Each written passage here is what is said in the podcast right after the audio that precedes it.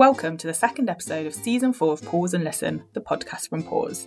I'm Claire Laxton, Director of Communications and Influencing at Pause, and will be your host for this episode.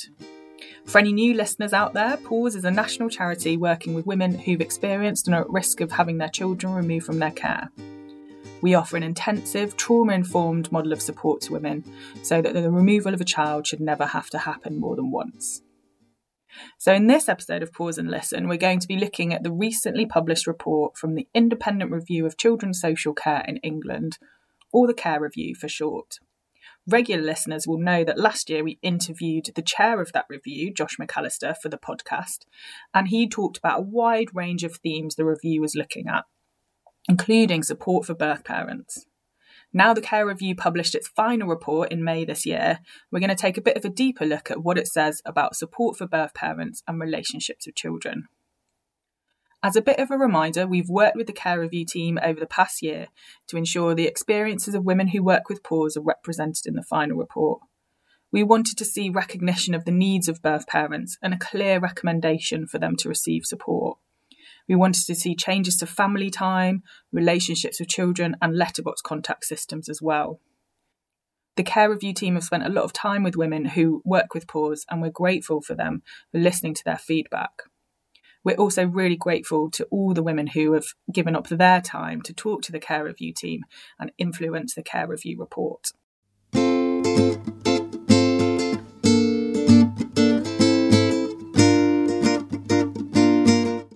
Now we're going to hear from Ellen Marks, Director of Practice and Learning at PAUSE. And Ellen is also a qualified social worker and play therapist. Hi, Ellen. Hi, Claire.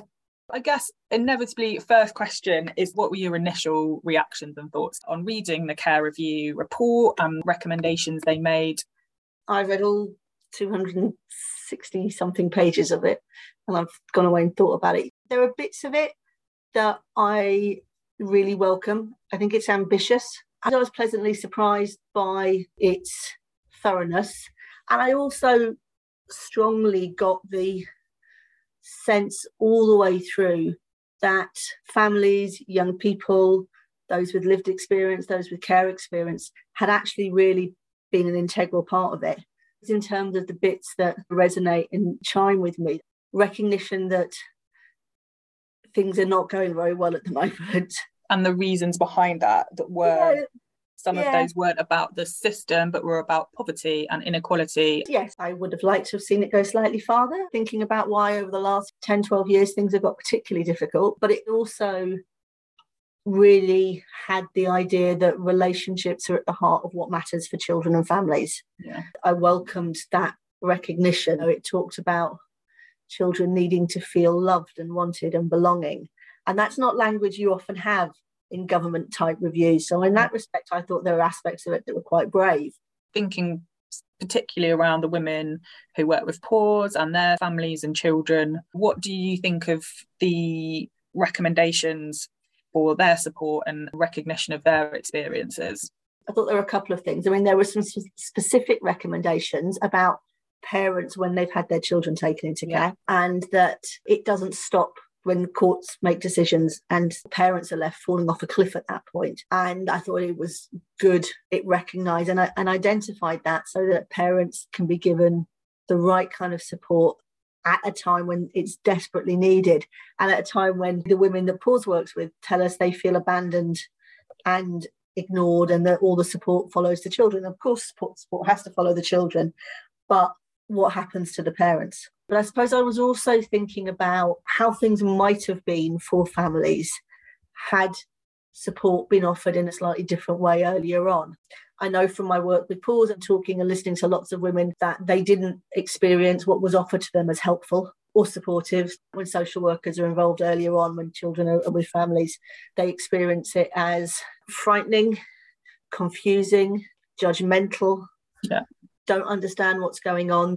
I'm a big believer in multidisciplinary working so that you would have family support yeah. hubs, domestic violence expert, drug and alcohol expert, mental health support all around a family. I also really like the idea of taking services back out into the community.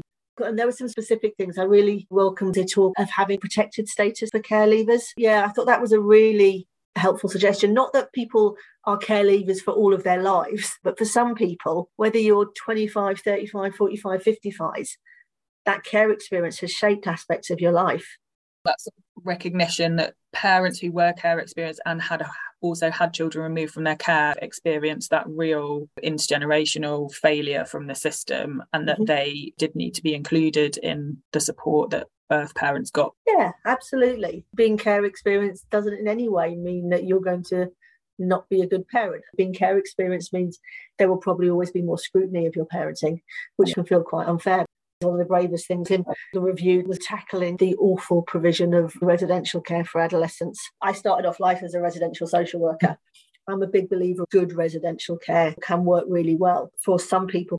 But what we've got now are private companies yeah. making a fortune and children's lives and families' lives and the disadvantage and the misery that sometimes goes alongside should not be a way to make profits for anyone you can see the way that the press have picked it up because I think people are quite rightly shocked and appalled at knowing A, how yeah. much money some of these private companies are earning, and B, the appalling care that children and young people are receiving. Yeah. The other thing that the review did for me, thinking about children's experiences, was really highlighted the importance of contact arrangements, family time, talked really specifically about improvements needed in letterbox contact. Women that we work with talk about that a lot, and it's it's a huge priority for them. Yeah. Is that first time you've seen that really highlighted from a national review as, a, as an issue that needs to be addressed? Yeah, absolutely it is. It's the first time they've talked about contact, specifically talking and thinking about letterbox contact, the meaning of contact, how you maintain those threads of attachment, the mm-hmm. importance not just for birth parents, but the importance for children and for adoptive parents, foster carers, mm-hmm. whoever it might be. It reflected a lot of the work that we've been doing and it gave voice to the women who have been telling us this because we know that contact with children is the number one priority for yeah. women across Pause and it has been consistently for the last five years. Yeah. To get to a stage where that's being recognised at a review level and hopefully a government implementation level is really positive. And it does feel like people are talking more about maintaining links and contact arrangements and family time, recognising the importance of it for children, families, and birth parents as well. And it feels like there's a bit of a, a shift towards trying to make improvements there hopefully, I think there's a bit of momentum. Mm. And I hmm. think it's part of a wider debate, which is what is the meaning of adoption in the 21st century? Just because you're 18 or 28 or 38 or 48, it doesn't stop you being a child who's been adopted. We're understanding more and more about that. If it can be done safely, it absolutely would be in a child's best interest to yeah. know who they are. We hear that from adoptive parents as well, don't we? Pause is contributing to that. And the bit that we are doing uniquely is that we are helping birth mothers have a dialogue to talk about the things that are important to them in a way that maybe hasn't happened in the same way before. I'm not talking about on, a, on an individual level, but on mm. an organisational level. It was really good to see that the review had heard that and reflected that.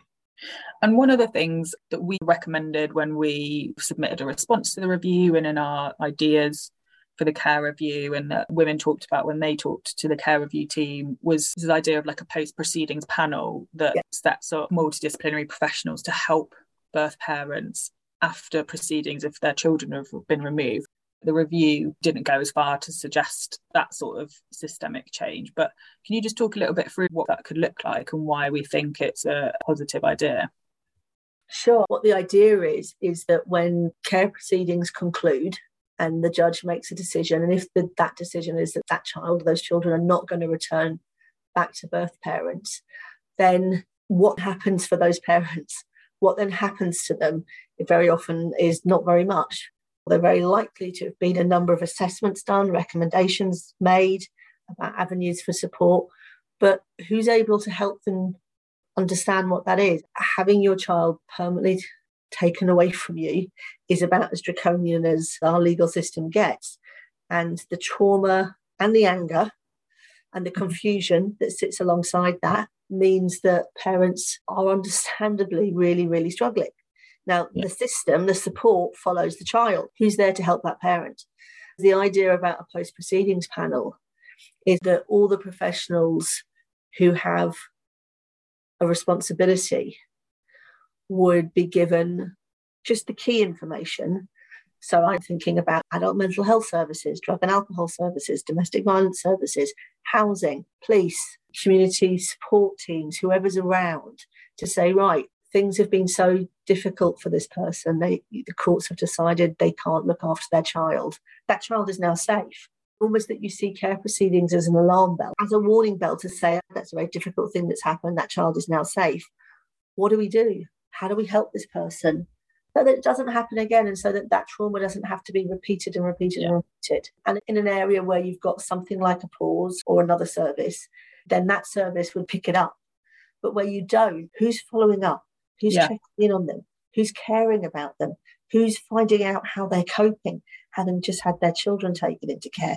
They're still living in a house full of memories and debt and awfulness, and they're too scared or embarrassed or humiliated or angry to leave their house and do anything. Who's going to help them? That's the idea behind a post proceedings panel that it would be about identifying and connecting the key community resources who would then help a parent. And it would be different for each parent because each yeah. parent's situation would be different.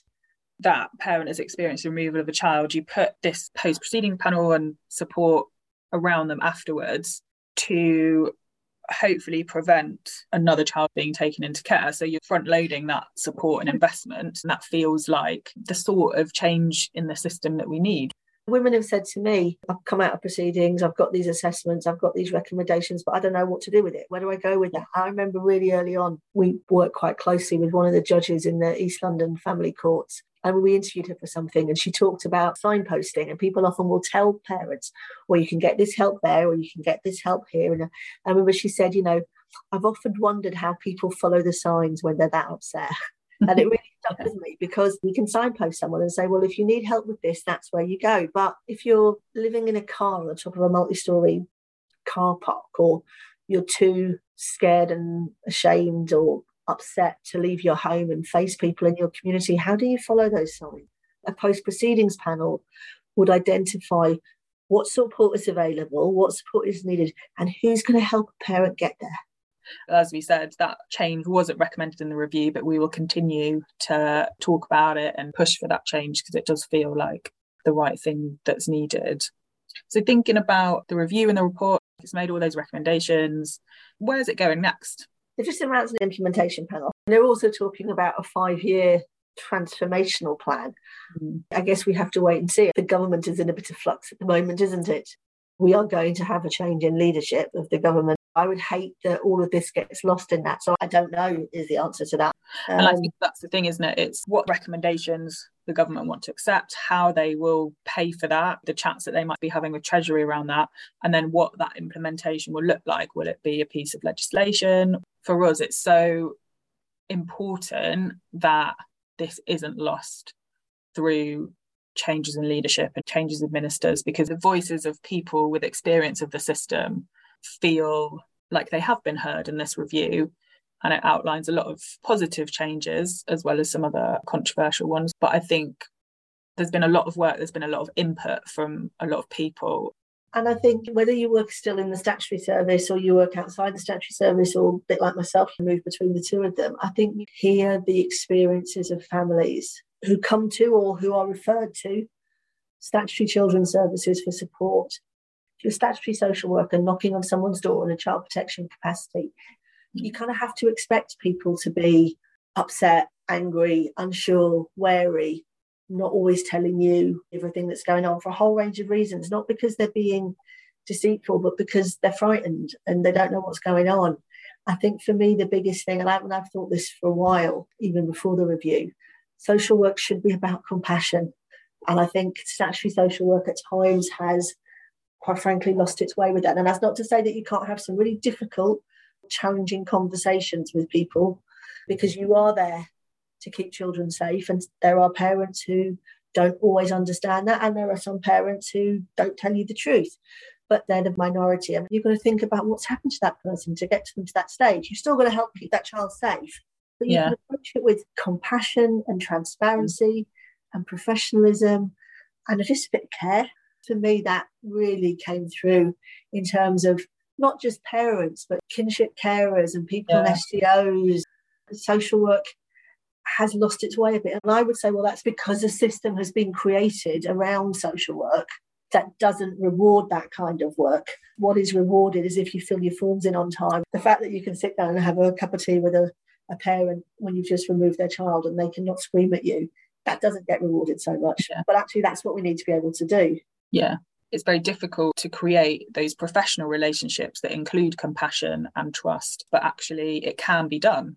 How do you balance compassion and care with an appropriate and transparent use of power? Because Yeah. social workers do have power, and there's no getting away from that. And there is no getting away from the fact that social workers are judgmental. That's what we're supposed to be. And that's what the courts are asking us to do to make a judgment about whether this child is safe or not. But it, it should be able to be done. And I've seen it done in such a way. Parent can be absolutely furious with you and disagree with you, but can still have a conversation with you and not feel like you've treated them with utter contempt. It's about being able to balance both those things. What I took strongly throughout this was that statutory social work today is not good at doing that. I'm a social worker, I've been doing this job for uh, 25 odd years. It's not nice to have it read back to you about mm. how people experience you, but equally, we have to be able to listen to that and reflect on it. Well, thanks so much, Ellen. I feel like we've had a nice, well rounded, well ranging conversation about the care review. And it's been really good to hear your insights and expertise and some of the recommendations and what the care review said. And I think for lots of other organisations and people, it's very much watch this space in terms of how the care review will be enacted. We'll be supporting and writing to the minister to, to tell them what we believe and what recommendations we really value. But I think we do need to see what the next stage is and how we can support women again to be involved and get their voices heard.